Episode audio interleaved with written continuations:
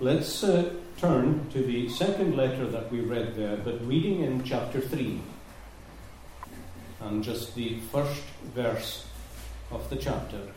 Galatians chapter 3. You'll find that on page 1790,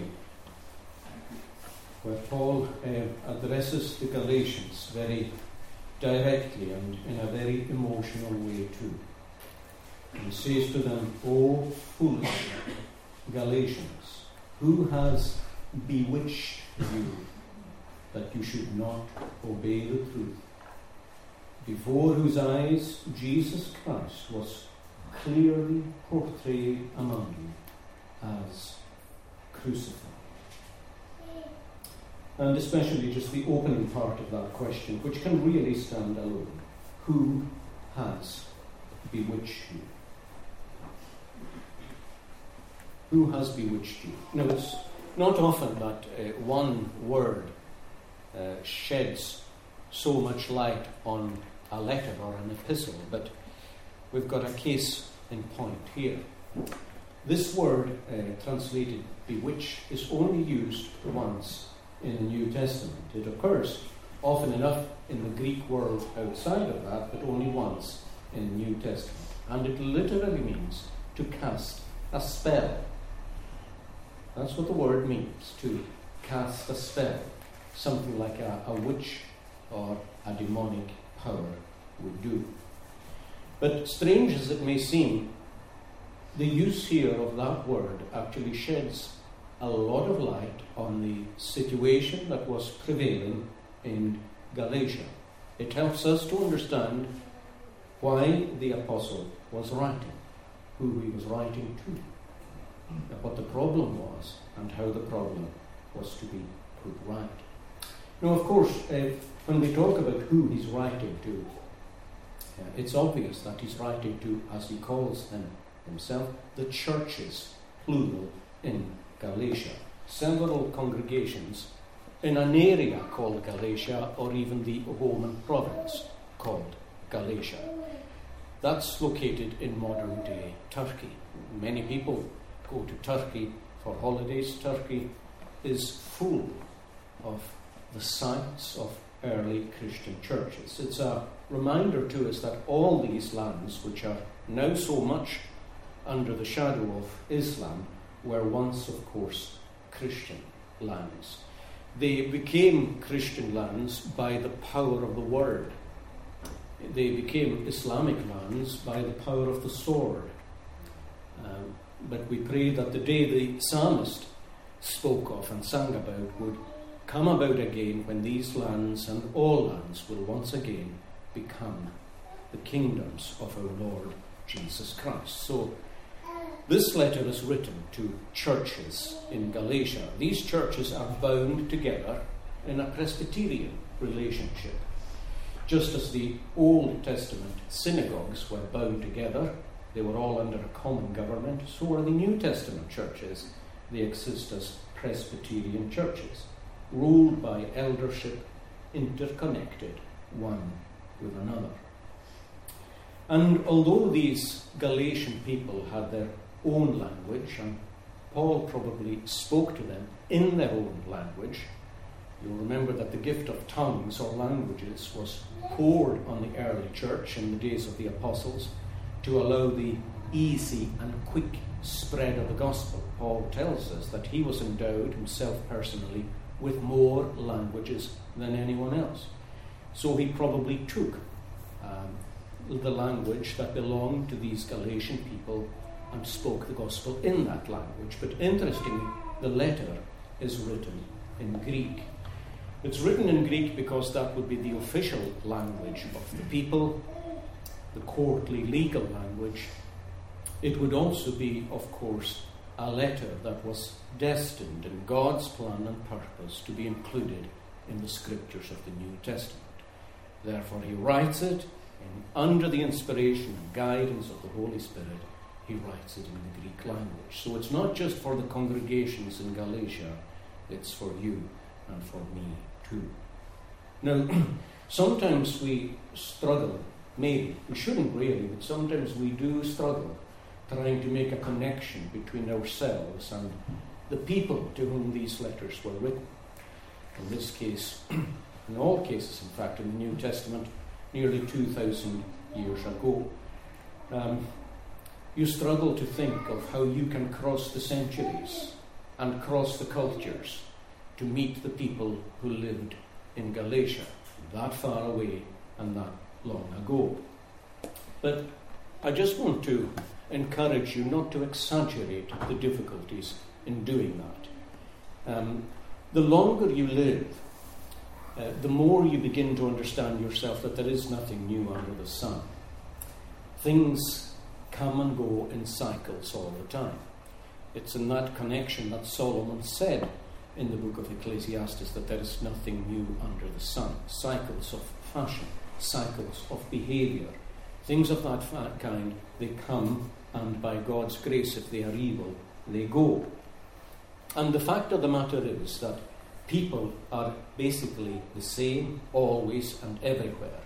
They have the same problems, and it is only the one solution that will meet those problems. That has always been the case. It doesn't matter where in the world or when the problem existed, the gospel was the only answer to it. And the same is still true today. There are many problems, not least in our own nation, and people are looking around for an answer, and there is no answer except the one that's always been there, staring us in the face. It is the gospel of the Lord Jesus Christ, which has the power to change our heart, to change our family, to change a village and a town and a city and a nation. The gospel does that. It does what no other philosophy or theory or political planning can do. But it's easier for us to identify with the Galatians than it is to identify pretty much with anybody else. And the reason for that is because, well, I don't know everyone here tonight, but I think it's probably true that well over 90% of us are the same people as the Galatians. The word Galatia is the same word as Gaeltacht. It's the same word. It means the land of the Gaul, or the land of the Gael. The Gael and the Gaul are the same people. So Galatia is the land of the Gaels, land of the Gauls. Their language would be a form of the Celtic languages. Of course, related to Gaelic, which is itself related to the Gaeltacht and to Gaul and Galatian. So Paul spoke a language that is quite akin to our own. Certainly the Galatians spoke it. Now, the meaning of Galatia or Gaeltacht is actually the land of the fair.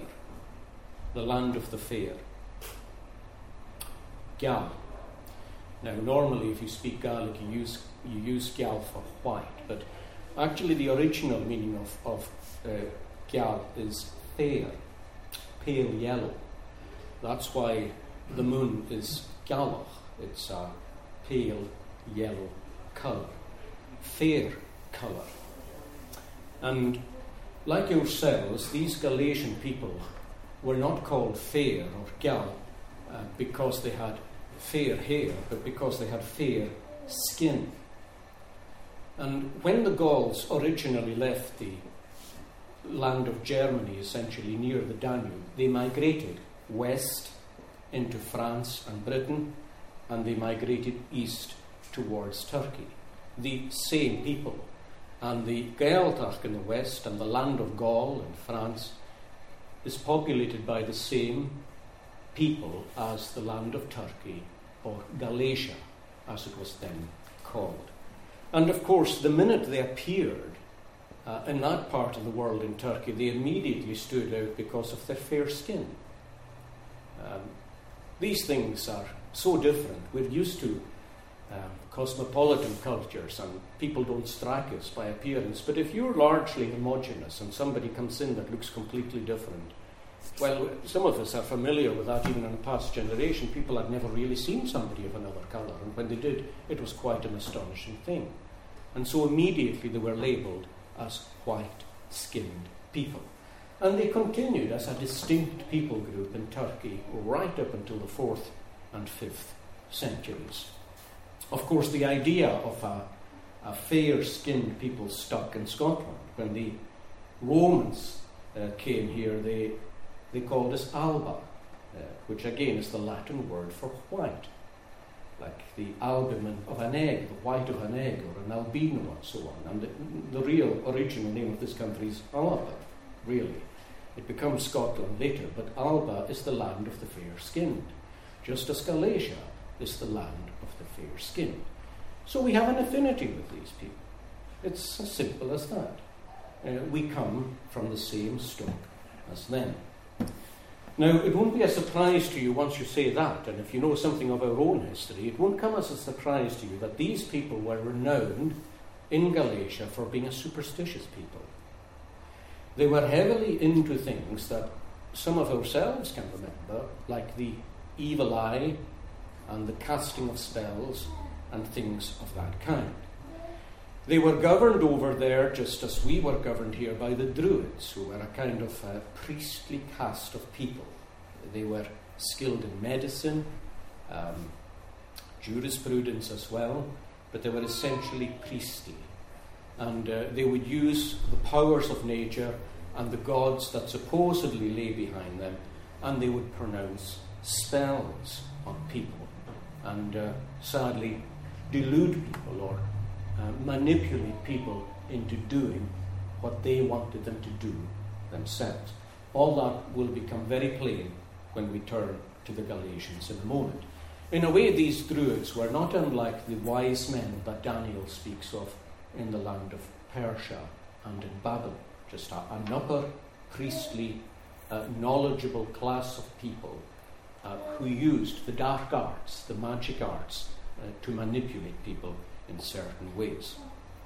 Now, when we understand all that, it's easy to understand why Paul takes this word and uses it here. When, he, when he's speaking to a people who have known the gospel and embraced it, and now, as he says himself in chapter 1, who are turning away so quickly from it, it's no wonder that he essentially says, Foolish Galatians, he says, who has cast a spell.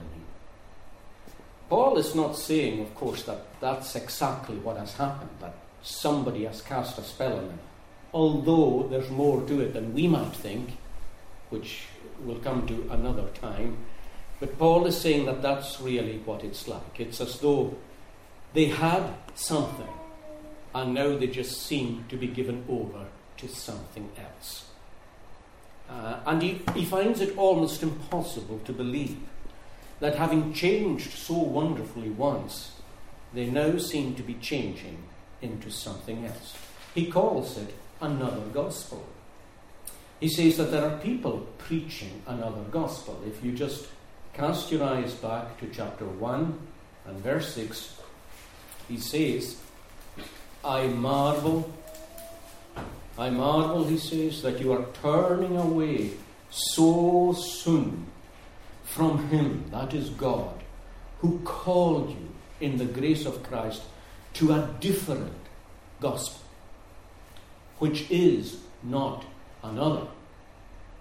Yes, it's another, he says, in one sense, but it's not another in another sense.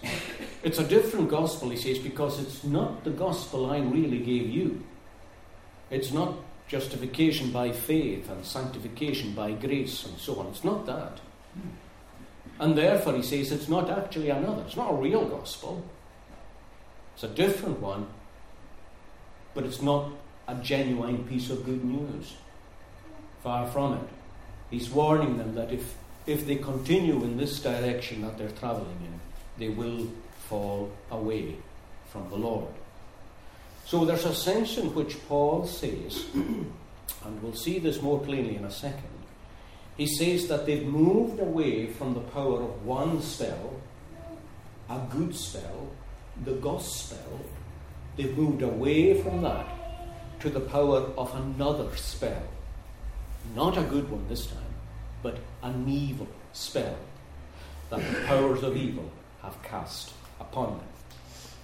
Now, to understand all that better, and this is just laying a bit of groundwork here, we need to look a little more closely at the word spell. We've got to spend a little time on, on words first before again we can build things up properly. The word spell is a word that stares you in the face every time you come in here. Words are important, by the way. You learn a lot by looking at words, how they were formed, how they were used, how they crossed cultures, how they changed their shape, why they changed their shape, and so on. But the word spell is a word that you're familiar with, really. It's an old Germanic word. Notice that it connects to the Gauls, to the Gaelic people, it connects to them. And the meaning of spell is story. That's what the word spell means. If I was to spell something out to you, I would be telling you a story. Normally, of course, when we use the word spell today, we use it for spelling something out letter by letter. Can you spell that word? Although we still sometimes use the word spell for a story. For example, if I said something to you, you could say, Well, can you just spell that out to me? By that you mean tell me the story. That's what the word spell means first. Now, you've all got a spell in your hands tonight. You've got four spells. You've got the spell according to Matthew, the spell according to Mark, the spell according to Luke, and the spell according to John. It's called the ghost spell, originally the good spell. Not the God spell, but the good spell. Good story. The second OD has just dropped out through time, and you're left with the word gospel, which means good story. Or good news, as you have in the Greek, evangelion, the evangel, the good news. What is an evangelical thing? It is something that has good news. An evangelical person has good news. An evangelical message is good news. The gospel is good news. Good news for fallen sinners like you and me. It's a good story. It's a, a God spell, a gospel. You've, you've got a good story in your hands. That's why we're familiar with the word spell. Now, a good story had the power to grip you, of course, and to hold you so that you were under a spell. Or, if you like, spellbound. If you were listening to something spellbound, it's because the story gripped you and got a hold of you. Now, what's happened essentially to the Galatians, first of all, is that they came under the power of a good story. They came under the spell of the gospel.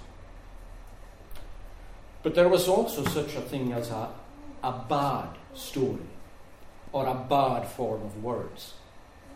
And if someone wanted to inflict pain upon you, they would use an evil eye, they could cast an evil eye upon you, or they could chant or incant a spell, a form of words that would put a curse upon you, maybe a curse upon your family. That is how the word is still used casting a spell. But it's important to remember that a good spell can be cast by the Holy Spirit of God, an evil spell can be cast by an evil spirit. Now, Paul is really using all these ideas inside this verse. It doesn't appear to us on the surface, but you've got the good spell and the bad spell. First of all, when he says foolish Galatians, he says, Who has cast a bad spell on you? that you should not obey the truth, before whose eyes Jesus Christ was clearly spelled out properly among you as crucified. You came under the spell of the gospel, and now you're under the spell of something that is not the gospel at all. Now, normally, when we would look at a letter like this, I suppose we, we would be inclined, and we intend to do, do that really with this letter, but we'd be inclined just to begin at the beginning and work our way through it. But I think it might be useful, just for some of the reasons that I've said, to begin really with this verse here. And to think about what's happened to the Galatians and what is happening to the Galatians and how Paul deals with it. And for the next few weeks, I want us to consider two things. First of all, how the good story came to them and how they received it. And second, how the evil story came to them and how they received that. That's very straightforward, really. A good spell and a bad spell. How did the good story come to them? And how did they receive it? And then how the evil story came and how they received it. Now, tonight, let's just focus on the good story of the gospel and how it came to them. Now, it's an interesting thing that Paul did not actually expect to preach the gospel in Galatia. That was not his plan. He had a certain plan in his first missionary journey, but he was open, of course, to being redirected by God at any single point. And that really, by the way, as a rule of thumb, is just how you're supposed to live your life anyway. You're supposed to lay plans and be prepared to be redirected at any point by God when He sees fit. I don't know what plan Jonah had. He was a regular prophet preaching and teaching in Israel. I don't know what plan he had, where he was going to go next, but of course God intervened and told him to go to Nineveh, which was not, of course, in his plan or something that he wanted to do. But that's how we live the Christian life. It's a responsible thing to plan, to make plans, but always to be open to being redirected. And God can sometimes suddenly and surprisingly redirect you through the power of His Word and through providence. And when these voices speak together, when these two voices are harmonious, Word and Providence, then in the mouth of these two witnesses it is established. Sometimes, of course, the Word can speak on its own. If it speaks on its own, that's the end of the matter. It doesn't matter what providence is like. But if the word is not explicit to you in prayer, you will be guided by the juxtaposing of both word and providence. Now, there are examples of this in Paul's life, and one of them is in connection with Galatia. We're told in the book of Acts, which chronicles his missionary journeys, we're told uh, that he had a certain plan, a certain direction. When they went through Phrygia and the region of Galatia, they were forbidden by the Holy Spirit to preach the word in Asia. Now, that's always been a mystery, really. I mean, we don't know what God's reasons are. They, his thoughts are way above ours. Come to this in a second, too. Just way above ours. He has his own plans. Because we wonder at a human level how different things might have been had Paul gone into Asia. How different the story of the gospel would be. But for some reason and in some way, the Holy Spirit forbade him preaching the word in Asia. And then, just in the following verse, we're told that they tried to go into the Roman province of Bithynia, but the Spirit did not permit them. So they go that way, blockage, and this way, blockage. And it's a blockage that Paul discerned to be of the Holy Spirit. Now, some blockages are to be overcome, other blockages are to be accepted as being from God. Paul discerned that this was the Holy Spirit. And when they stopped in Troas, a vision came to Paul in the night. And Troas is on the very west of Turkey.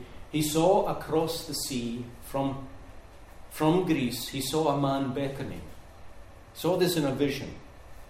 In the night, a man of Macedonia stood and pleaded, saying to him, Come over to Macedonia and help us. Paul said, immediately after he had seen the vision, we sought to go to Macedonia, concluding that the Lord had called us to preach the gospel there. And so, of course, he went there and arrived at Philippi. The result is the Philippian church, and so on. Now, in Galatia, you step back and say, well, why did Paul go there in the first place? And he tells us it's because he was sick. Now, whatever the reason, it was convenient for him to go to Galatia while he was sick. He was too weak to go on, but he wasn't too weak to preach. In chapter 4 here and in verse 13, He says, You know that because of physical infirmity, I preached the gospel to you at first. Just put that the other way around. I preached the gospel to you at first because of physical infirmity. And my trial, which was in my flesh, in other words, he had pain. I think this is a reference to his thorn in the flesh, personally. He says, My trial, which was in my flesh, you did not despise or reject, but you received me as an angel of God, even as though you were receiving Christ Jesus himself. So, although he was too weak to go on, he wasn't too weak to preach. And so he declares the word of God, and when he does that, he begins to cast a spell. The Holy Spirit begins to cast a spell. Because whenever the gospel is lifted up and when the form of good words is used, a spell is being cast. The Holy Spirit is there to enchant, to intrigue, to attract, not in an evil way, but in a good way. This is not an evil spirit with a design to mislead you, to damn you, to condemn you. This is the Spirit of God, seeking to gain a hold of you so that He can enter into the heart and begin to change your life. Now, before I come to that, God's providences in, in these things are amazing. I, I seem to recollect uh, mentioning here a few weeks back, I, I could be wrong, I know I did somewhere, but how John MacDonald, uh, Dr. John MacDonald, who was known as the Apostle of the North, a minister in Ferintosh, but he was given a, a roving evangelistic commission. In 1822, he felt really burdened for the people of St Kilda.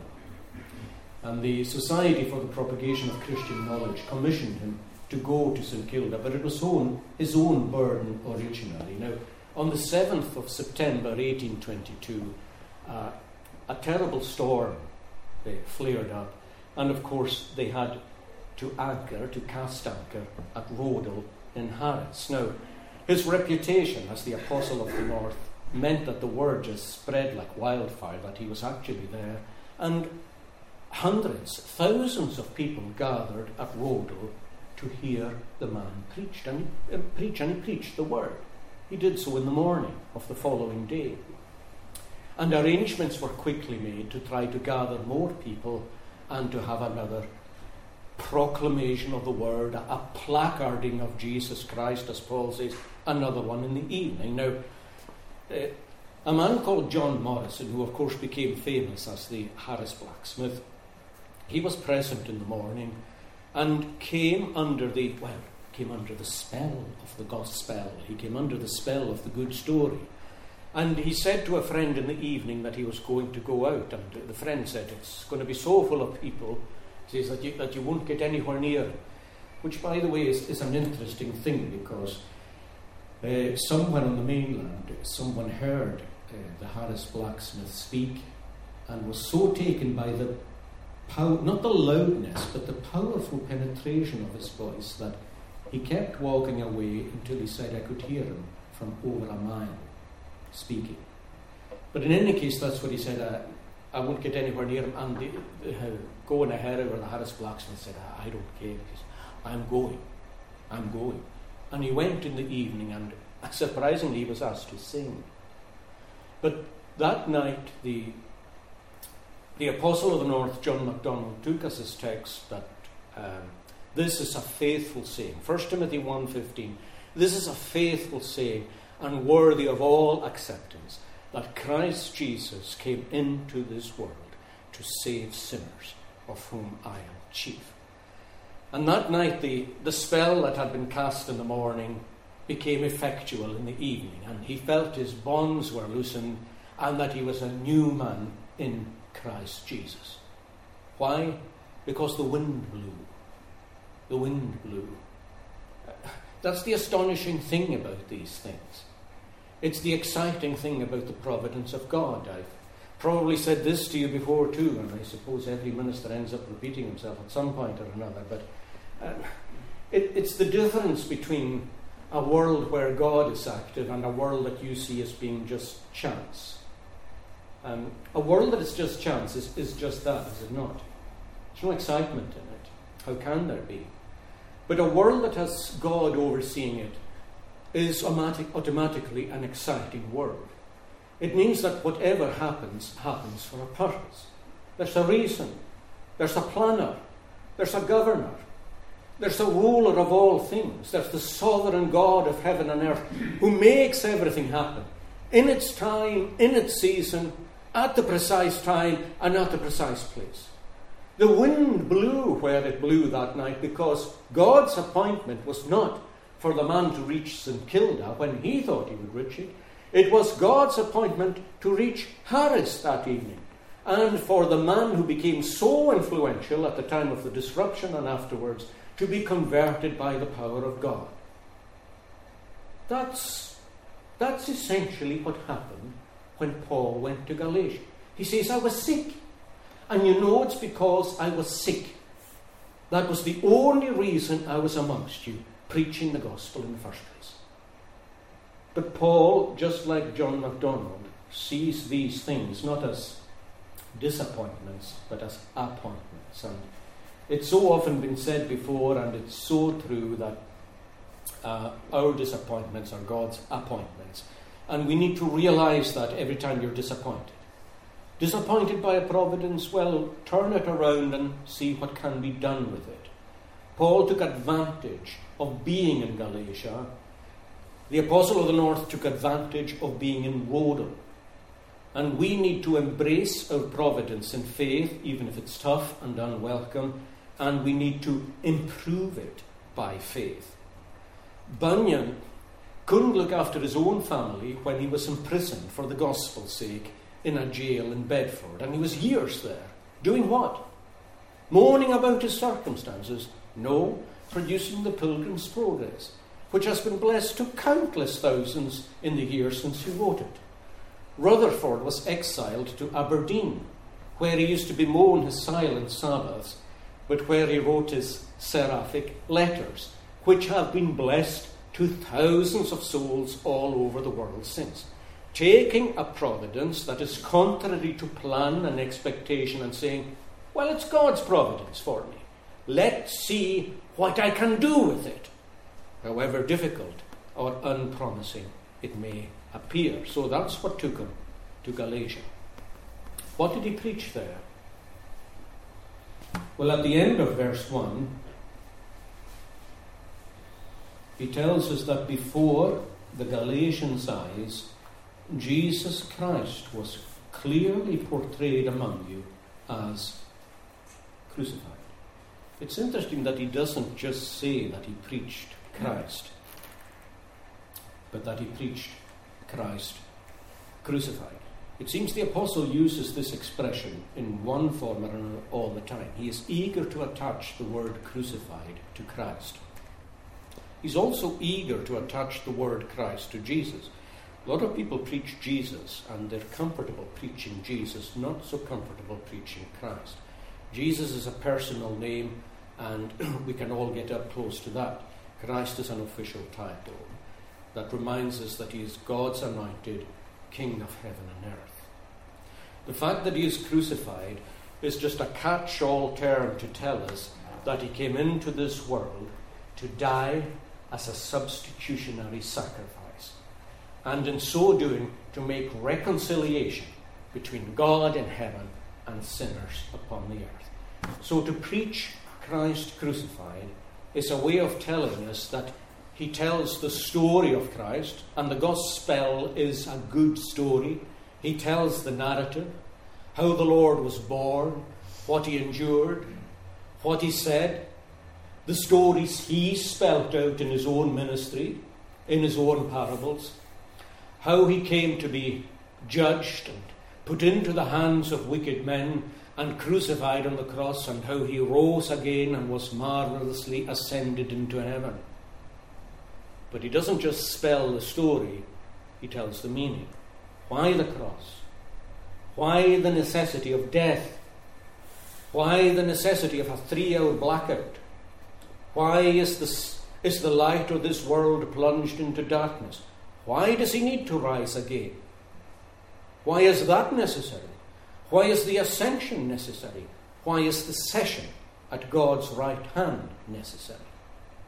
All these things are in there. It's not just a matter of telling people about Jesus. It's a matter of getting to the heart of the matter. I've heard it sometimes said that the that the Christian churches, just as schools should be about the three R's, that the Christian church should always be about the three R's. Ruin, why we're ruined, redemption, how Christ has redeemed, and renewal, how the Holy Spirit actually changes and transforms. These three R's should be at the heart of the church all the time.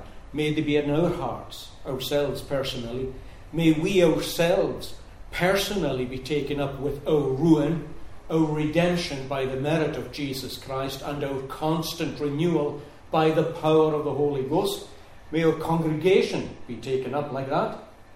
May our neighbourhoods be taken up like that, so that these things would be our theme and our songs all the day long.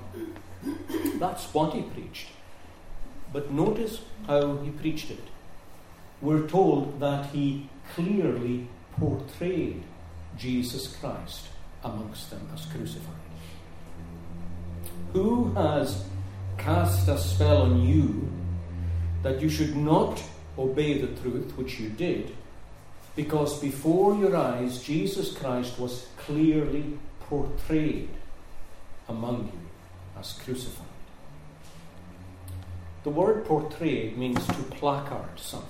You know what a placard is? You see lots of placards around these days. It's when people take up a message and they just lift it and hold it up high. Sometimes a placard has a picture of some kind and it conveys a message through a picture. Now that's what Paul did with the gospel. He placarded it. He's telling us effectively that he, that he made a picture of it. The idea isn't images, sketches, or dramas. I've covered all that in, in, in the second commandment. The idea is that he just lifted up the gospel with boldness. Lifted it up, wasn't ashamed of the gospel of the Lord Jesus Christ. We're too often ashamed of it. And I think that's true of us all.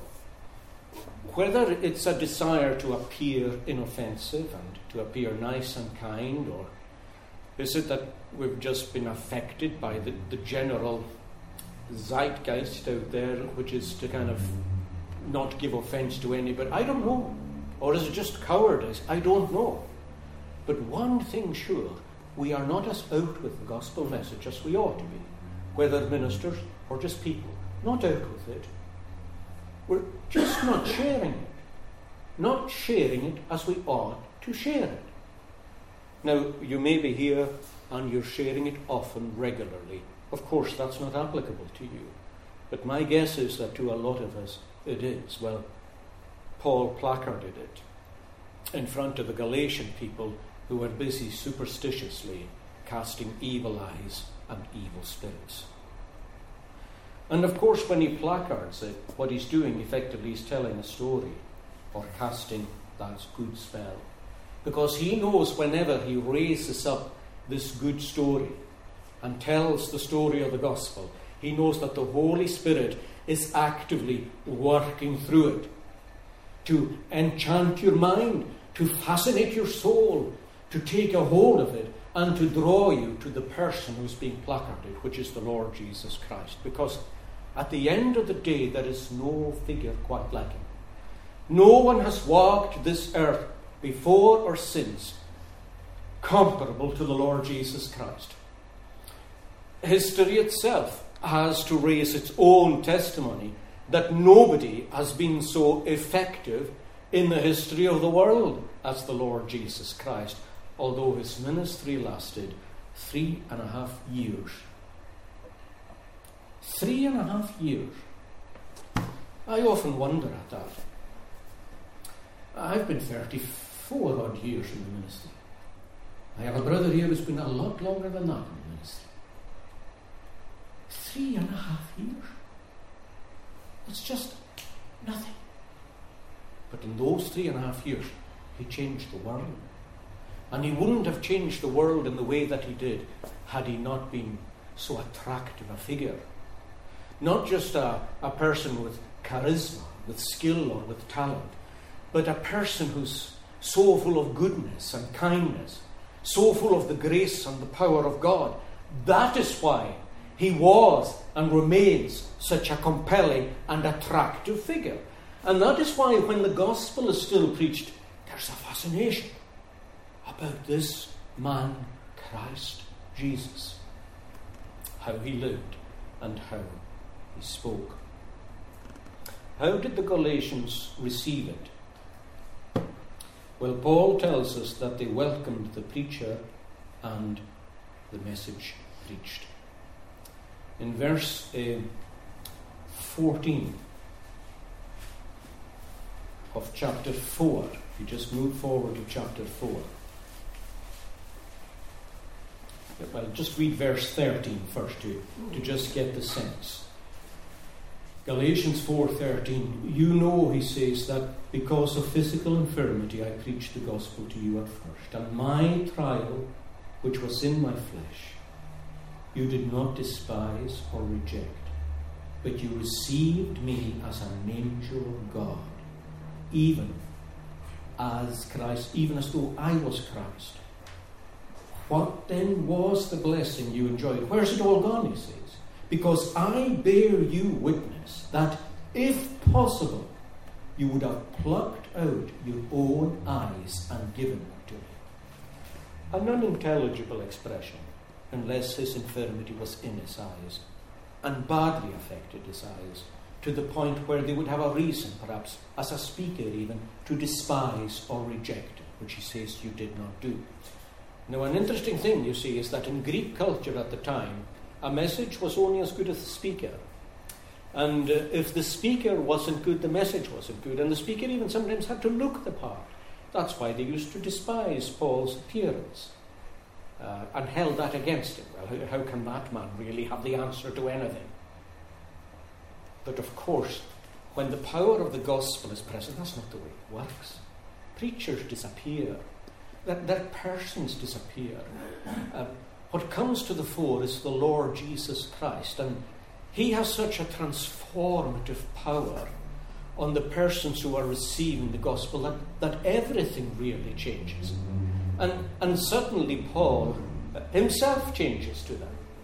Uh, far from despising his appearance, they, they, feel such a compassion and such an affinity that they would have taken out their eyeballs and given them to him for some relief because the bond between the preacher and the people was as close as that. Now, sometimes we can recognize that. Some of you may have passed from death to life under the ministry or proclamation of a particular minister, and that may um, form a particular bond between yourself and that person, which is right and fair enough.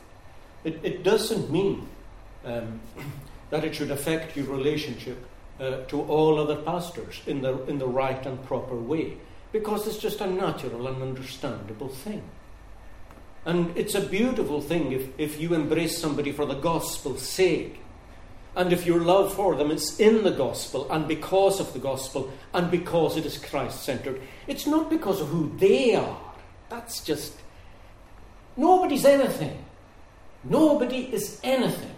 As Paul said to the Corinthians when they were beginning to divide into factions around certain preachers. Who is Apollos? Who is Paul? Who is Peter? But ministers of God through whom you believe. It's all about God. It's not about people. But that bond is a beautiful one when it exists. And when Paul was addressing the Ephesian elders for the last time, and they knew in their spirits it was the last time. They, they just knew they weren't going to see Paul again. But we're told in Acts 20, after Paul had finished addressing them, that they fell on his neck and kissed him. Um, sorry, that's an error on my part. Paul had actually told them what he said to them that he would see their face no more. But they fell on his neck and they kissed him. That's gospel love. That, that's what's done when the Holy Spirit um, casts the spell of Christ upon you and you're drawn into his loving and gracious fellowship. You receive the gospel. And these people, of course, received the gospel. their hearts were changed, as Paul says in chapter 4 and verse 6. Because you are now sons, he says, because you believe the gospel. Verse 6 Because you are sons, God has sent forth the Spirit of His Son into your hearts, crying out, Abba, Father. They believed the gospel with the hearing of faith. Look at our text again. Chapter 3, verse 1 Who has bewitched you? Before whose eyes Jesus Christ was clearly portrayed among you. This I want to learn from you. Did you receive the Spirit by your own works or by the hearing of faith? Yes, you received it by the hearing of faith. They heard the gospel and they were changed. As Paul says elsewhere, they began in the Spirit. The Holy Spirit came into their hearts, changed their life, changed their attitudes, changed the kind of people they were. Because as Paul tells the Galatians later in chapter 5, verse 22, we know these verses well if we're Christians.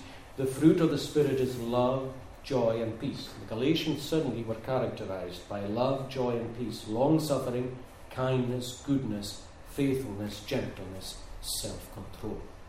And not only did they begin life in the Holy Spirit, but Paul tells us later that they ran well in the Holy Spirit. They made progress, quick progress. It's not a lovely thing to see. When you see somebody coming from nowhere and they believe the gospel that, that maybe you've been resisting or just living comfortably with ignoring for a long, long time, their lives are transformed, filled with love, filled with joy, filled with peace, and they just grow and grow and grow. They learn quickly, they grow quickly, they run well. A wonderful church uh, change produced by the Holy Spirit of God through the good news. Now, I wonder before I just close if you yourself have been brought to the point, or are even brought to the point, being brought to the point where you are beginning to be enchanted or fascinated by the gospel yourself. I, am choosing these words carefully because they come from the same source as the word the spell or casting the spell. To enchant is for something to intrigue you. To be fascinated by something again is, is to be drawn like that irresistibly towards them. All the bad sense is there, but the good sense is there. You know, it's very strange. If you were to ask me, what are the signs, you know, that, that, that the Spirit may be working in me? I, I, I would say this pretty much first and foremost that you are being drawn to the Lord Jesus Christ as he is preached to you in the gospel. You're getting ears. And you could pretty much say that you're getting eyes because the story is starting to fit. Now, it may not be moving your heart, but it's gripped your mind and it's starting to fit together. You know, I remember before I became a Christian, I thought that the Bible was very far from being one piece of work that um, fitted together like that. I thought nobody could make that fit together. Of course, when you become a Christian, you, you just start to see it. It's like these jigsaws. If you if you stand very close to them, you can't see. It's like a painting like that, really. If you stand very close, you're too close. Uh, as you move away, you begin to see it.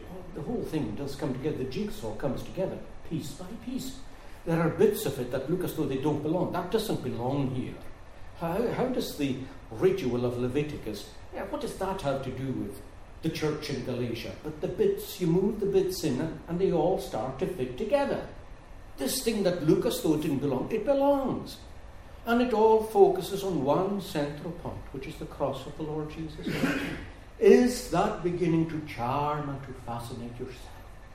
Are you being drawn not just to the Bible, but to the Christ of the Bible? Because there is none like him.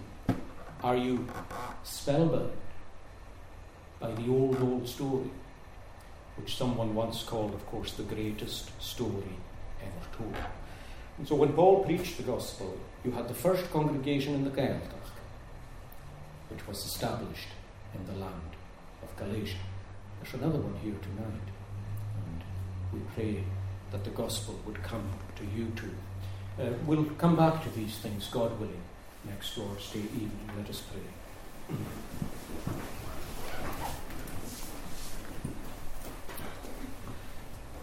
O Lord, O God, immortal, invisible, the God who is surrounded by light and approachable, whom no man hath seen or can see, we nonetheless give thanks that you have made yourself known in the person of your Son, who took bone of our bone and flesh of our flesh. So the body he wore was indeed one that shared bone and flesh with us. We pray as he is placarded in the proclamation of the word that we may come under the spell of this old, old story, which is nonetheless always new. And we pray that the Holy Spirit would draw us to see Christ, not as a man who lived long ago in history, but a man who lived and died and lives again, and lives forevermore to save and to make intercession for his people. You know that the longing of the hearts of all of your people in here tonight is that none amongst us would perish, but that we might be saved. And how glorious it would be if this spell was cast and we pray that you would hinder the evil one, who would seek to cast an altogether different kind of spell. Hear us, we pray, in the precious name of Christ, O Lord. Amen.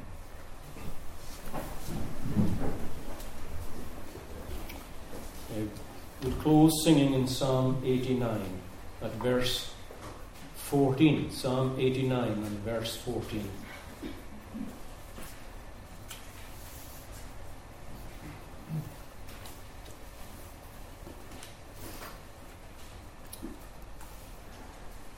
in verse 14, um, God is a God of justice and judgment, but here he comes with mercy accompanied with truth.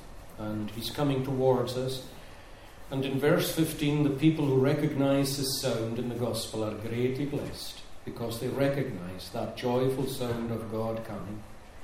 As a result, they will ever go on in the brightness of God's face, and they in thy name shall all the day rejoice exceedingly, and in thy righteousness shall they exalted be on high. Uh, 14 to 17, four stanzas we stand to sing.